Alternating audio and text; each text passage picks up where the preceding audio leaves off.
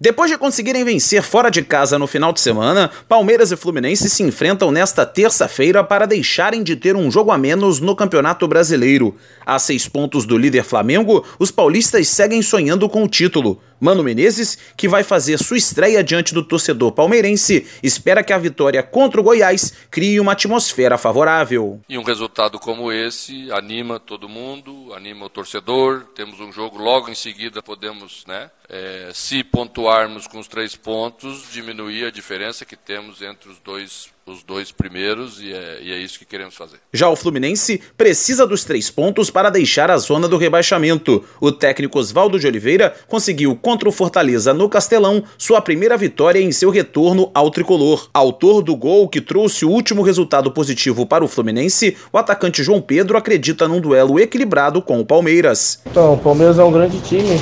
A gente sabe do tamanho da grandeza do Palmeiras mas eu acho que o Fluminense também é uma grande equipe e joga de igual para igual.